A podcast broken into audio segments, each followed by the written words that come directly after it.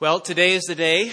Over the past few months, we've been considering the first of 10 issues where the Corinthian church needs to change and which the gospel addresses. The gospel, of course, is what God has accomplished in Jesus' death and resurrection for sin, and in consequence will accomplish in the new heavens and new earth. The first issue Paul addresses, of course, has been dividing over church teachers. The other nine are tolerating incest, which will begin next week, Lord willing, uh, bringing lawsuits against one another, excusing sexual immorality, having sex in marriage, staying single, getting divorced, and getting married. That's all one issue eating food offered to idols, wearing head coverings, abusing the Lord's Supper, desiring and using spiritual gifts, and denying that God will resurrect believers. Ten issues in all that the gospel directly confronts. And this first issue, dividing over church teachers, is a big unit. It's four chapters in length. In fact, Paul devotes more words to this issue than to any other in the book more than desiring and using spiritual gifts, more than eating food offered to idols. And today is the last sermon in this unit, part seven. The, the biblical number for perfection, so make of that what you will. Uh, our sermon today is entitled The Cross and Christian Leadership. Christian, let me ask have you ever desired, have you ever dreamed of being a great leader. Uh, I'm, I'm seeing some embarrassed downward glances. I assume we all have, perhaps when we were younger, before the weight of the world crushed our spirits. But uh, what, did your, what did your mind conjure up as you fantasized about being a great leader? What, what, did, what does leadership look like? Well, I suppose it depends upon the field. Uh, but you probably, you probably daydream about being the best, right? Or, or at least better than most in your field. Uh, you, you can't be a leader and then be a complete non talent. Uh, when we dream about being a leader, we succeed, right? Where others fail. Uh, we win adulation. We, we, we earn applause. To be a leader may mean fame, money, and, and freedom from responsibilities and humdrum existence of the ordinary mortals out there. To be a leader means to win respect. Have you ever been in the presence of somebody who is an acknowledged leader in their field? You see the respect that goes towards that person. Uh, only, only rarely do those who dream of leadership think through the responsibilities and the pressures and the temptations that leaders face, the accountability, the service, and the suffering. Throughout 1 Corinthians 1 through 4, Paul is primarily concerned to address the factionalism, the division that's tearing the church in Corinth apart with squabbles and jealousy and one upmanship. And as we've seen, the quarreling arose from different groups within the church, groups aligning themselves exclusively with various well known Christian leaders. So some are saying, I follow Paul, I follow Apollos, I follow Cephas, to the exclusion of these other leaders in the church.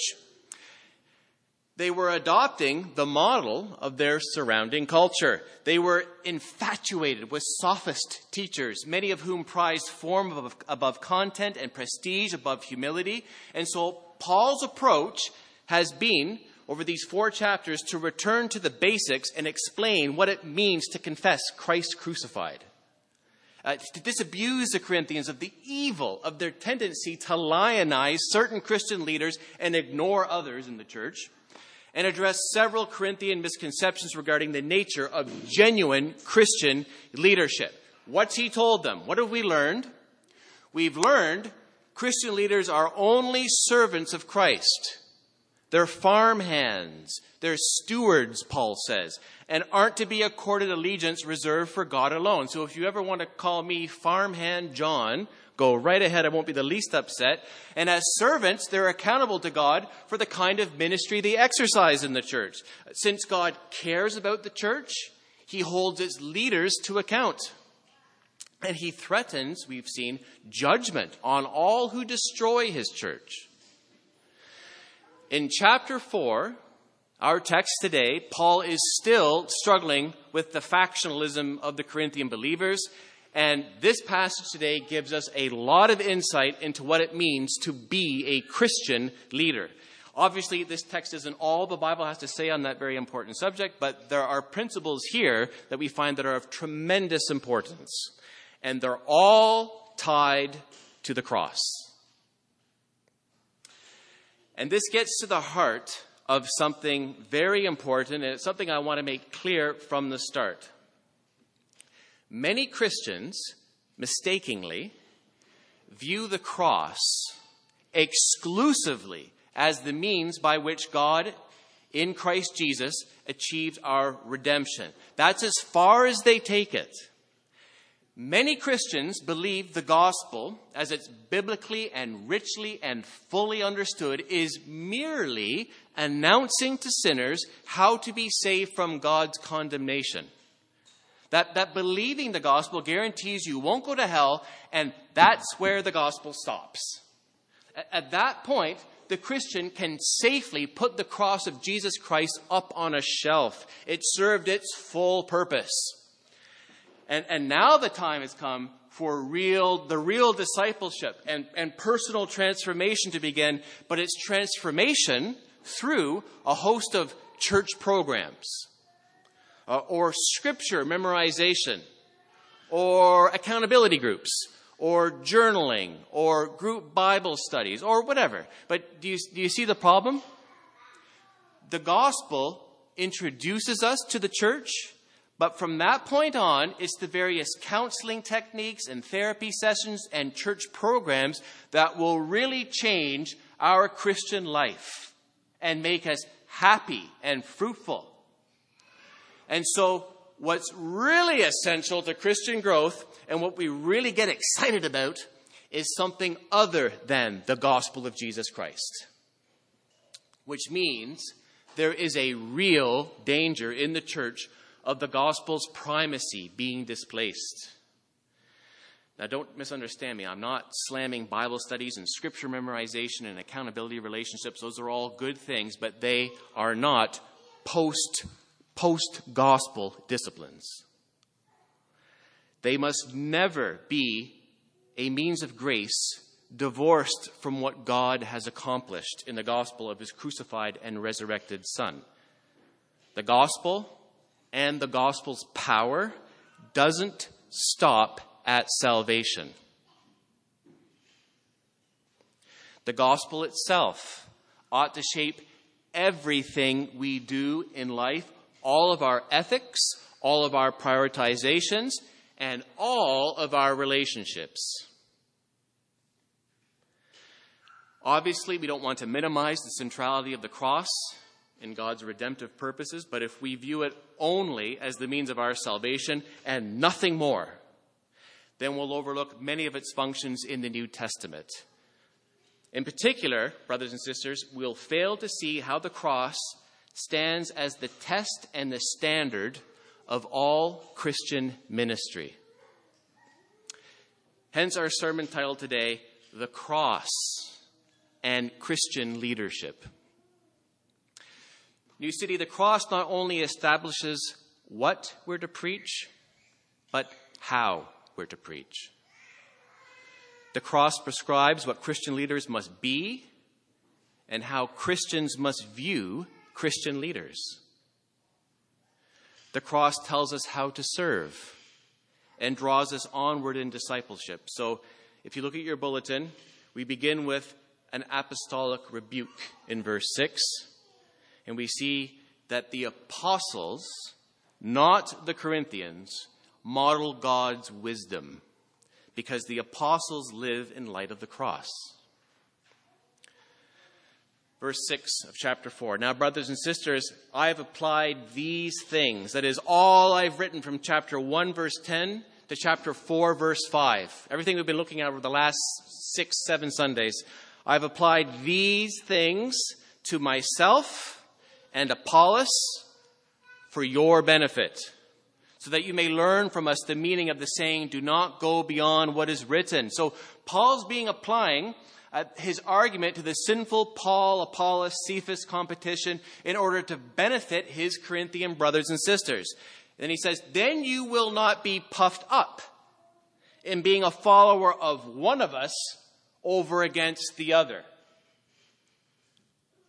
I mean, how, how could they? If they've been following along, if they've been tracking along with what uh, Paul's been writing, if they understood it, they're putting into practice all that he said in these opening chapters, they'll be much more interested in taking pride in Christ crucified than anything else, right? Let the one who boasts boast in the Lord, not in some Christian leader. One upmanship among those who are redeemed by Jesus the Messiah, that is just repulsive. It's repulsive. Which is he then follows this by three rhetorical questions, and, and these questions, brothers and sisters, these need to be applied to ourselves as well. It's not just for the Corinthians, it's for us. Look at verse 7. Consider this.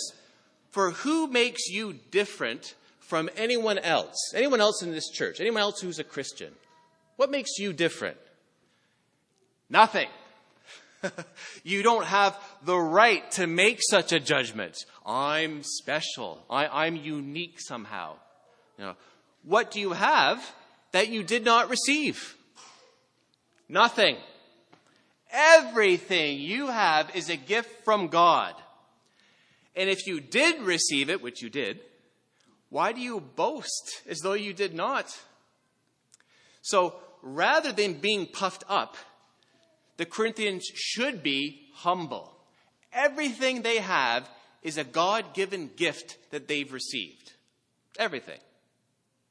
Which means, Christian, in this context, if you've received some special help or insight or strength to the service of one particular church leader or teacher, that's one of God's gracious gifts to you. And it's not to be a cause for pride. This is true of everything that you've received that's of value. Even if you've worked really hard, isn't the ability to work in large measure the fruit of good health and an upbringing that's bred discipline and responsibility? For who makes you different from anyone else? What do you have that you did not receive? And if you did receive it, why do you boast as though you did not? That's all chapter uh, verse 7. This kind of judgmentalism in being a follower of one leader in the church over against another is prompted by pride. That's what Paul's saying. And it's characterized by disgusting arrogance. The irony is, and he's taken four chapters to lay this out, this pride is being leveled against those in the church who have been entrusted with the mysteries of God. Those men who have been entrusted with the gospel of the crucified Messiah, which is the good news by which these very same judgmental people are saved. How can any thoughtful Christian be arrogant when they're standing beside the cross of Jesus Christ?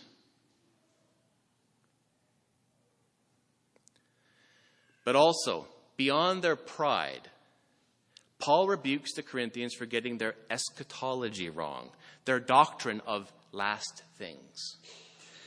Now, don't misunderstand me.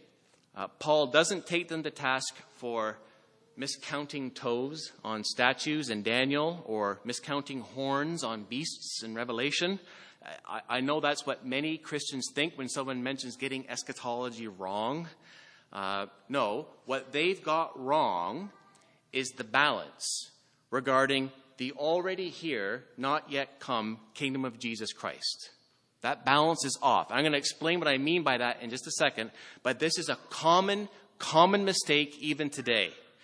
In the Corinthian case, the worldly values of their culture are negatively influencing the church to proudly overemphasize the already aspects of God's kingdom by thinking they've already begun to reign.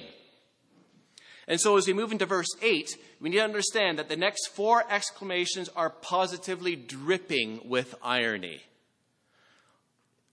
Already you have all you want. Already you have become rich. You have begun to reign.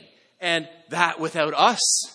How I wish that you really had begun to reign so that we might reign with you. So it's, it's plain to see the way the Corinthians view themselves is it stands in sharp contrast with the thankfulness and the humility that's, in, that's required in verse 7. Chapter 7, or verse 7 and, and verse 8, they're, they're polarized contrasts. Instead, these Corinthians are smug, they're self satisfied, they're comfortable, and they're proud. Already you have all that you want, Paul says, with the result that they don't hunger for what they don't yet have. They're completely content, completely satisfied. They've taken as far as they can. Already you have become rich, so there's no need to seek spiritual wealth or to heed Jesus' injunction to lay up treasure in heaven. Already you have become rich. You have begun to reign, and that without us. Now, this is something I've gone into great length in other sermons. So I'm just going to give you the cliff notes today. Uh, but this is a super, super important concept for Christians to nail down. I would advise, I've advised in the past, if you have your own Bible, actually to write this down in the, in the, in the flyleaf, you know, so actually it's there, you can consult it. When the New Testament speaks about the kingdom of God, the kingdom of heaven, those are the same things, uh, as it relates to time, there is always, always an already here, not yet come tension. The kingdom of God has come.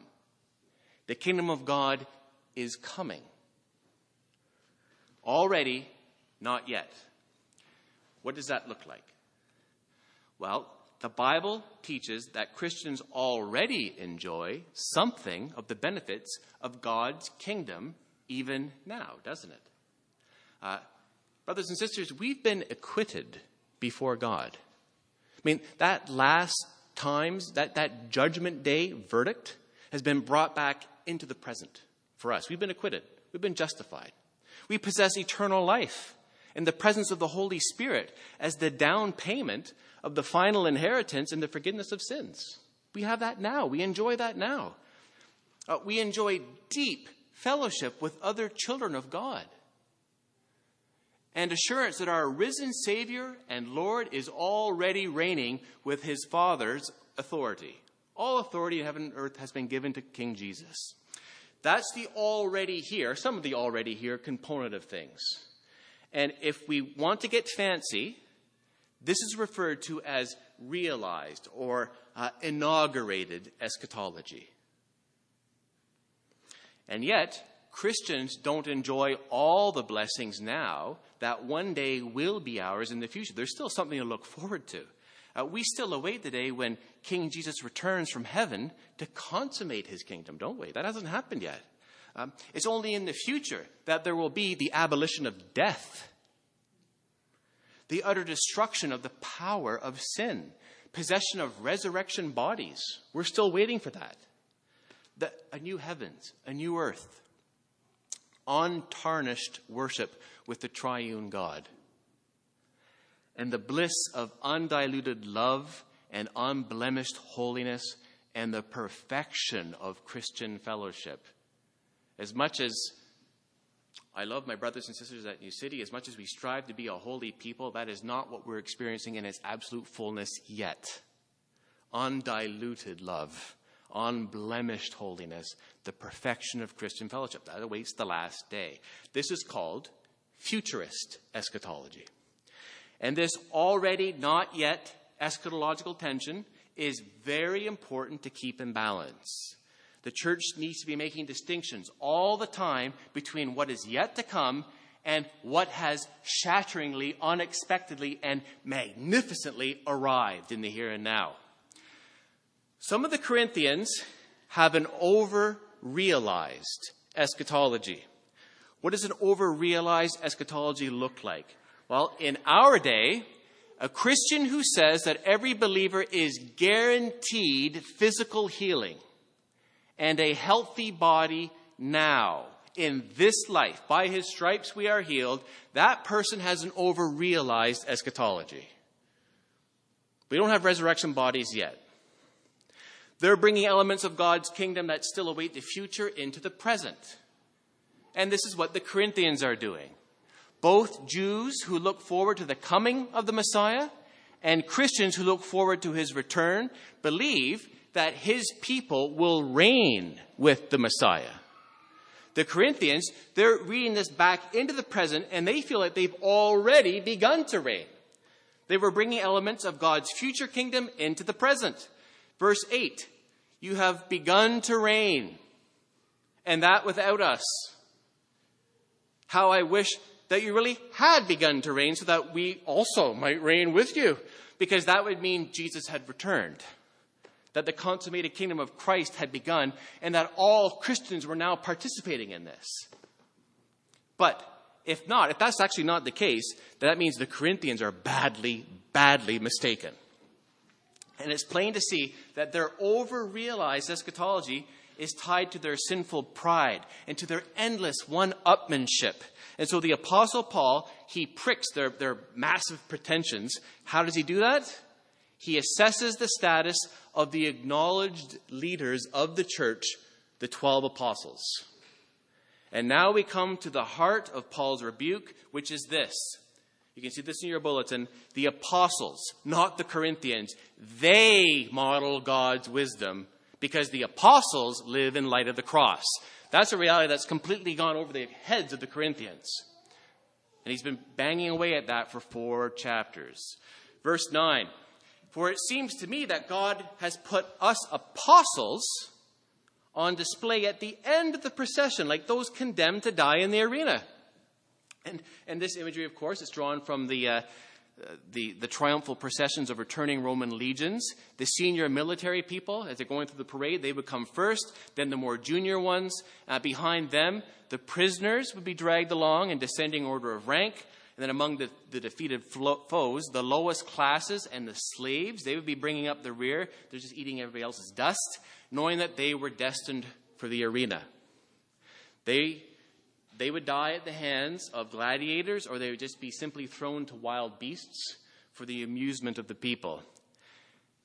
In fact, Paul says, since the stage on which the struggles of the church are being played out take place in the spiritual arena, every bit as much as the physical, the apostles, verse 9, part B, have been made a spectacle to the whole universe to angels as well as to human beings.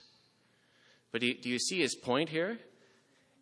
If, if this is how Jesus' own apostles are faring, how is it that you Corinthians think you've advanced so far ahead?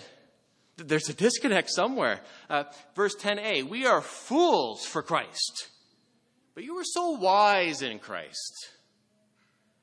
And of course, Paul and his fellow apostles are fools only because they've sided with the foolishness of the cross. We are weak, but you are strong. You are honored. We are dishonored. Again, if the apostles are weak, it's because they align themselves with the weakness of God, a weakness that is, in fact, it's far stronger than all human strength.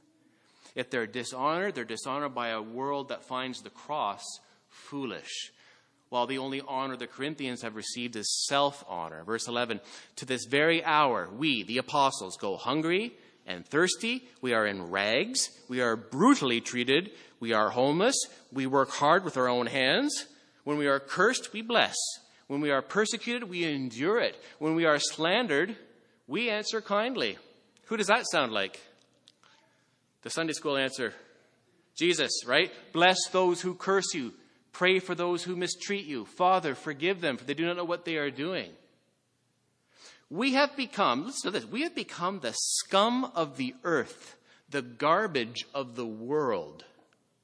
Right up to this moment, bringing eschatology in there, right? Right up to this moment, we are garbage and scum. He's saying we apostles are all that is despised in a society of beautiful and successful people.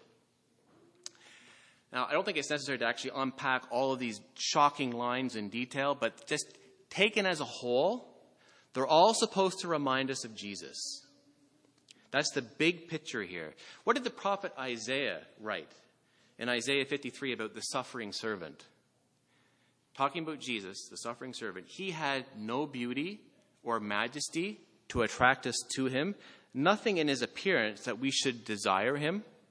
He was despised and rejected by mankind, a man of suffering and familiar with pain.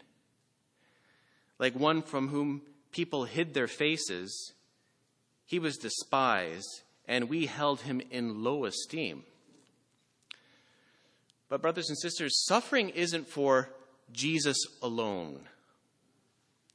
The cross sets a paradigm for all of his followers. Not power, not prestige, not pride, suffering. Paul testifies to the Philippians that he wants to experience not only the power of Christ's resurrection, but what? Also the fellowship of sharing in his sufferings. Philippians 3:10. He writes to the Christians in Rome and tells them that believers are heirs of God and co heirs with Christ if indeed we share in his sufferings, in order that we may also share in his glory. Romans 8 17. Paul's not saying that good Christians suffer the same amount, uh, but what's at stake for Paul is a fundamental stance, a Christian stance, a fundamental way of looking at things as we're followers of Jesus Christ. Brothers and sisters, I've said this many times before, I'm going to say it many times in the future. We follow a crucified Messiah. Never forget that. There were no kingly displays of power and pomp and pride that day outside of Jerusalem 2,000 years ago, only what looked like to human eyes, a pathetic spectacle of weakness and shame. And if that is our leader, beloved, if that's our God, if that's our King, suffering, naked, ashamed, how are we to follow such a person? In light of Jesus' cross, what does true discipleship to Jesus look like? What does greatness look like in a kingdom ruled over by a rejected and crucified king? What does leadership in this king's church look like? And what will it cost us to follow such a king? These questions are fundamental to our self understanding as Christians. Truly, this is as basic as it gets. This is Christianity 101. Our understanding of Jesus' messiahship must impact our understanding of our Christian discipleship. They go hand in glove, both for the church and the leaders of the church. What did Jesus say in Luke 9? Whoever wants to be my disciple, and just, friend, I want to ask, is that something you would like to be? Would you like to be a disciple of Jesus Christ? Do you consider yourself to be a disciple of Jesus Christ? Then listen carefully. Jesus says this Whoever wants to be my disciple must deny themselves and take up their cross daily and follow me. All Jesus' disciples must learn that to be the follower of a crucified, spat upon Messiah entails a painful renunciation to self interest and a wholehearted turn to Jesus' interests. Wholehearted. We no longer, if we're Christians, if we're his disciples, we no longer live for ourselves. Those days are over. We live for Christ. Christian, Jesus calls you to deny yourself, to pick up your instrument of shame and death and torture, and follow him to Golgotha. And if that's not happening, it means that there is a satanic disconnect in your understanding between the nature of Jesus' messiahship and your Christian discipleship. The kind of life we live, every single facet of it, is based on the kind of death Jesus endured. The apostles, not the Corinthians. They model God's wisdom because the apostles live in light of the cross. And so must we. Now, despite the the biting irony he's just deployed in the previous paragraph, Paul now insists in verse 14 I am writing this not to shame you, but to warn you as my dear children. Now, at one level, of course, he is shaming them, uh, but that's not the reason Paul writes as he does. He's writing to warn them, or more accurately translated, many commentators say to admonish them, to correct them, to encourage them in the right way. He's their father. Even if you have had had 10,000 guardians in Christ, you do not have many fathers. For in Christ Jesus I became your father through the gospel. What he's getting at here is that in the first century Hellenistic household, the guardian was usually a trusted slave who was put in charge of the child, usually the son. Uh, to, and he would take the son to and from school, and he would supervise his conduct. He was that child's guardian. This guardian, he exercised a certain authority over the child, of course, but never equal to that of the father. Paul was the one who first brought the gospel to the Corinthians. So, in that sense, he alone became their father. And he became the Corinthians' father through the gospel, verse 15. He preached the gospel to them, and they believed it. He preached to them what God had accomplished in Jesus' death and resurrection for sin. So, his relationship with the Corinthian church was something that could never be duplicated, no matter who comes after him. Paul planted the seed, we saw, others watered it. Paul laid the foundation, others built the superstructure on top of that foundation that he already laid. Paul became their father through the gospel. Others since him have served as guardians. Therefore, Paul writes, I urge you to imitate me. Verse 16. Now, the logic that's implied by the therefore may escape us, but in the first century, sons were expected to imitate their fathers vocationally. If the father was a baker, then the son was a baker. If the father was a shepherd, the son became a shepherd. This is how it worked. The son was expected to carry on the family values, the family heritage, the family name. Therefore, if Paul became the father of the Corinthians, they ought to imitate him. But imitate him how? Imitate him in what? Judging by the context of these chapters, what Paul wants them to imitate is his passion to live life in light of the cross. When Paul says, imitate me, he doesn't expect them to suffer in exactly the same way that he suffered. He's not demanding that they all become apostles or plant churches in distant lands. But what he does expect is that they'll imitate his gospel saturated values. He expects them to imitate his stance with respect to this passing world. He expects them to imitate his prioritizations. Because for Paul, the centrality of the gospel of God's crucified Son is absolute. It controls absolutely everything in his life. 17. For this reason, I have sent to you Timothy, my son, whom I love, who is faithful in the Lord. He will remind you, hear this, of my way of life in Christ Jesus, which agrees with what I teach everywhere in every church. Now, that is a powerhouse verse.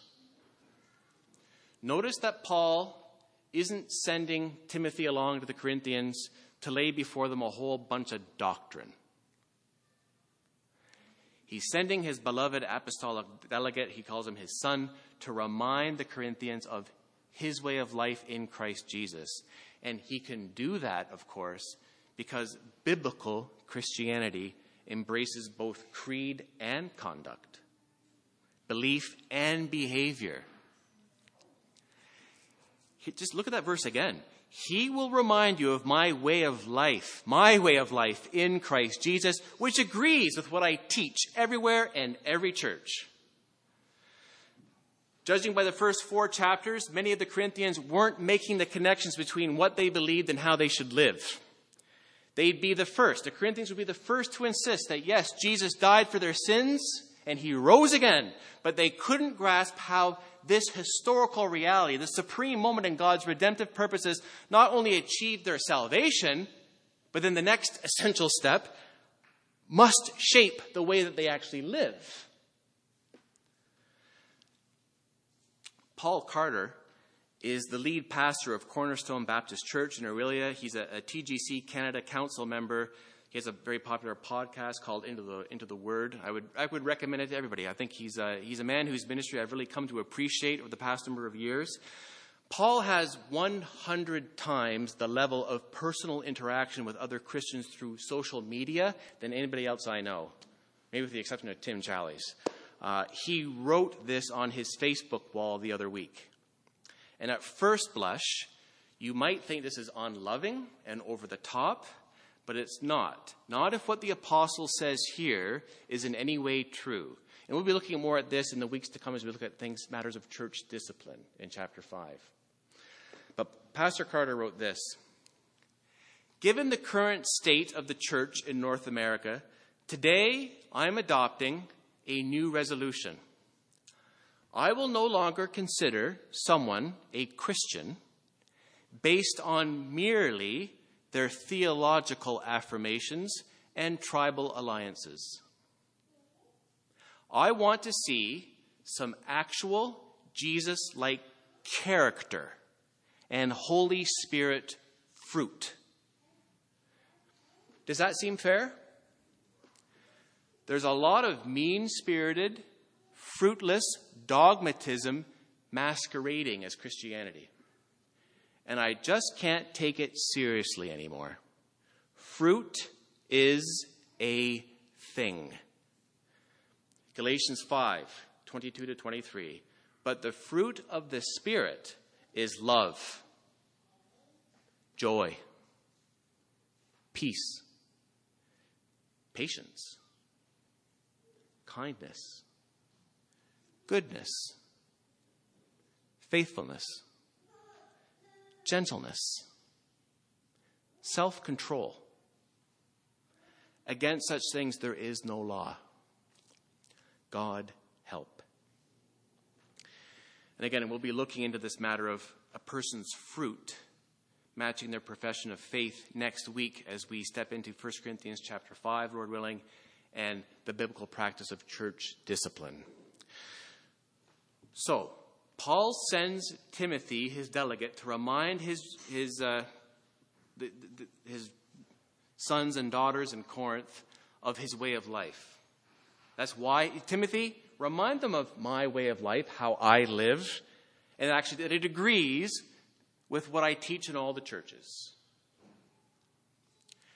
And what this suggests Pastor Alex. Pastor Alex is never here for my applications to him directly. He's always with Heidi, but he has to hear it on the podcast. So, Pastor Alex, what this suggests, brother, is that Christian leaders today must not only teach the gospel, but must also teach how the gospel works out in daily life and conduct. And that union must be modeled as well as explained. Elders lead by example.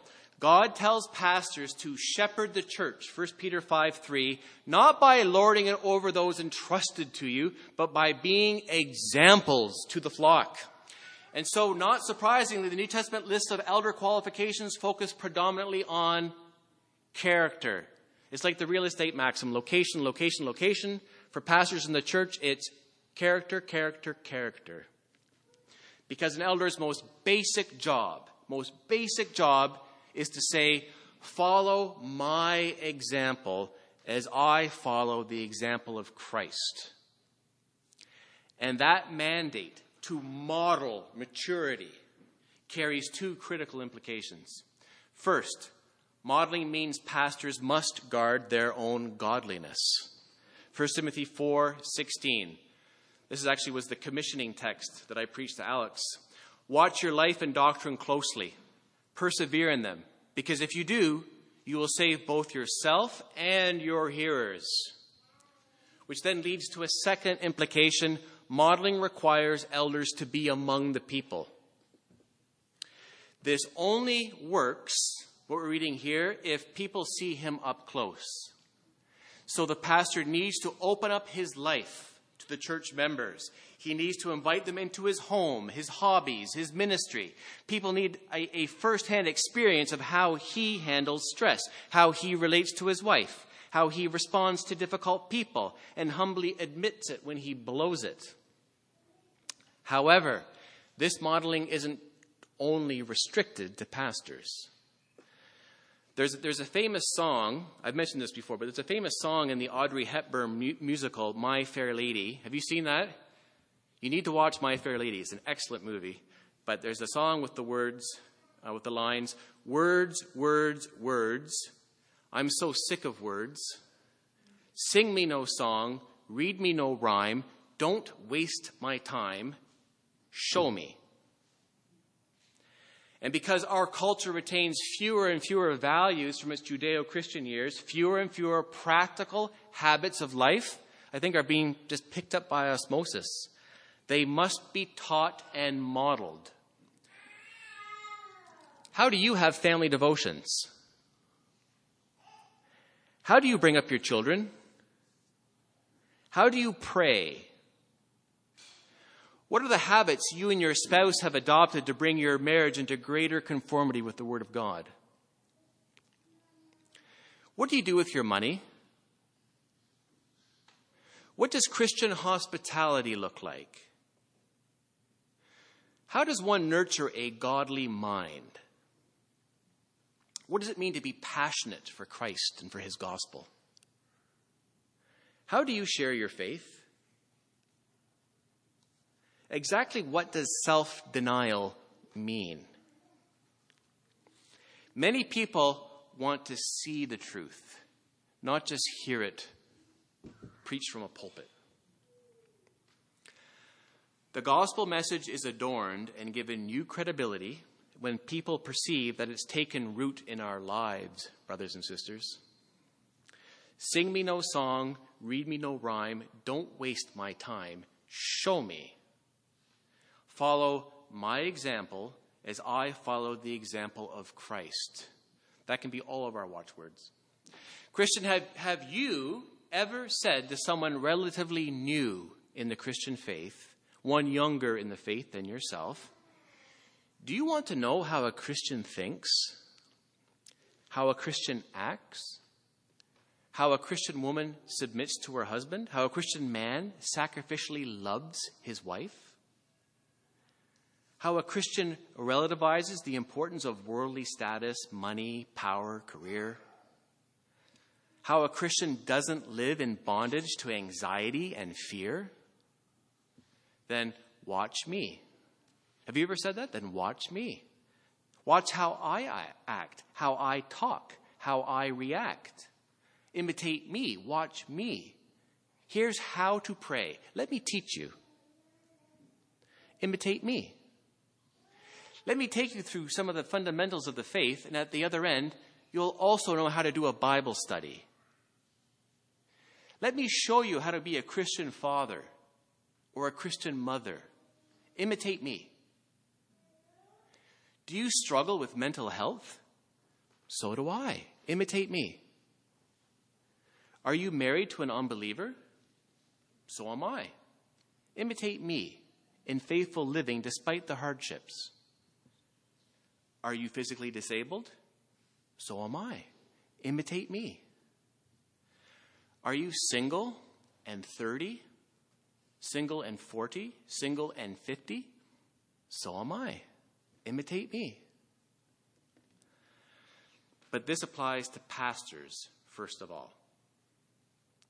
Fellow farmhand Alex Faithful Christian leaders must make the connections between creed and conduct, between the cross and how to live.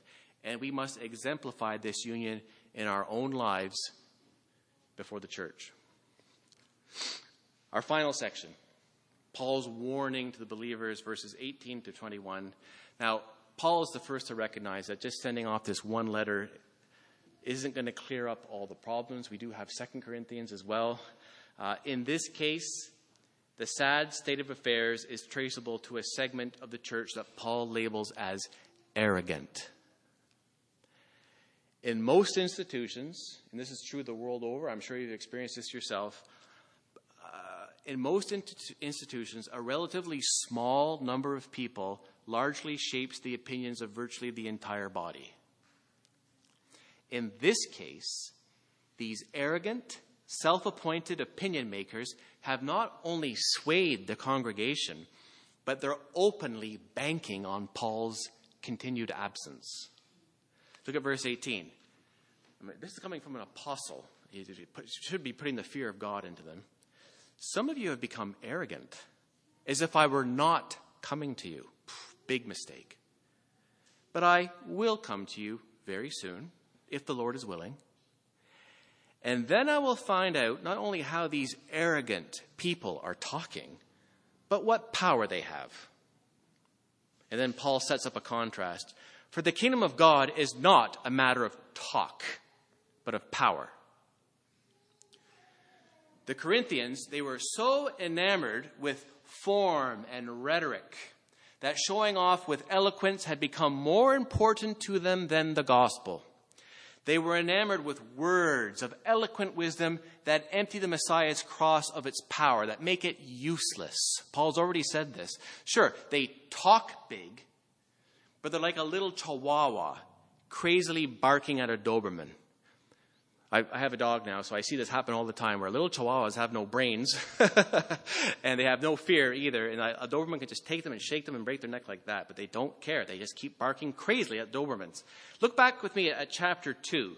Chapter 2, verse 1b. He says, When I came to you, I did not come with eloquence or human wisdom as I proclaimed to you the testimony about God. For I resolved to know nothing while I was with you except Jesus Christ and Him crucified.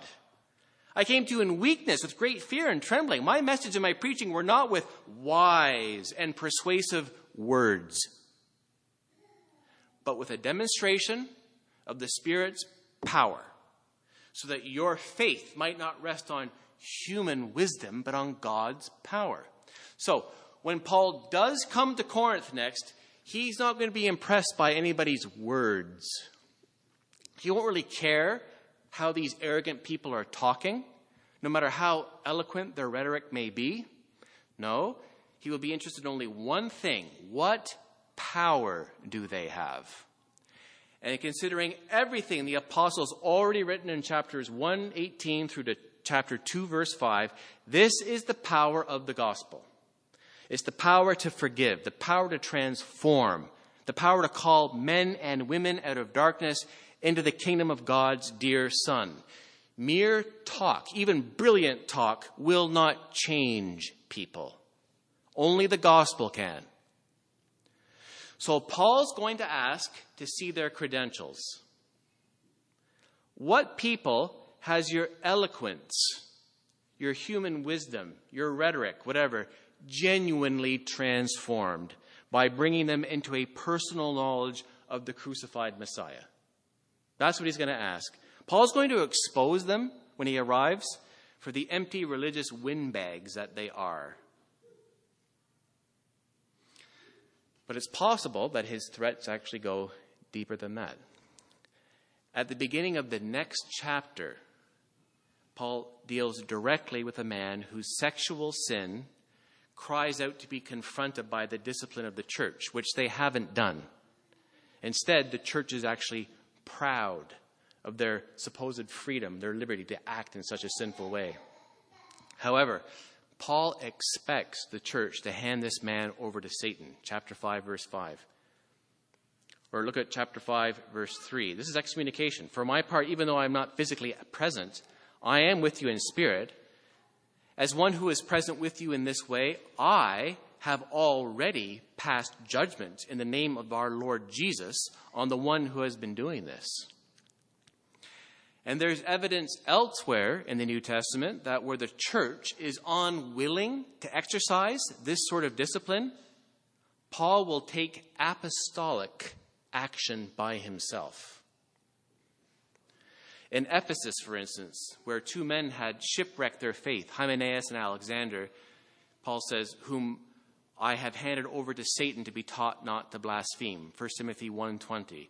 And in a later epistle to the Corinthians, Paul warns that he might have to be harsh in his use of his apostolic authority if they don't get their house in order. 2 Corinthians 13:10. In other words, bringing the people of God to consistent Christian living in the light of the gospel of the crucified Messiah, that is so important to the Apostle Paul that he will not turn from his goal. If, if he moves people in this direction by encouragement and admonition, it's all good. That's excellent. But if severer discipline is called for, he will not hesitate. He will not flinch. So Paul offers the Corinthians here a choice. What do you prefer? Shall I come to you with a whip or in love and with a gentle spirit? Which doesn't mean, of course, that if he comes with a, a whip or, or literally a, a rod of correction, he's continuing this father son metaphor, that he will not love them. Uh, the contrast refers to the manner or the form of his coming, not his motives. But spanking still hurt, even if they're coming from a loving father who insists that he's spanking his son because he loves him. It's much better for the son to change his behavior so that the manner of the father's coming will not be with discipline, but with a gentle spirit. What's the lesson for us, New City? In short, Christian leaders dare not overlook their responsibility to lead the people of God in living a life that is a conformity with the gospel. That's why Paul urges people to live a life worthy of the calling that they've received, Ephesians 4 1. It's why Paul prays that believers may live a life worthy of the Lord, the crucified Messiah, and may please him in every way, Colossians 1:10. We're going to be looking at that verse in the next few weeks at our prayer meetings. And if the people of God dig in their heels in disobedience, there may come a time for Christian leaders to admonish, to rebuke, and ultimately to discipline firmly those who take the name of Christ but don't care to follow him. The sterner steps must never be taken hastily or lightly, and pastors and elders never take these steps uh, just by themselves. The church is involved. You take it to the church, but these are steps that must sometimes be taken. This is part of the responsibility of Christian leadership, and this theme moves into our next chapter in chapter 5, which we'll look at, Lord willing, next week. Amen.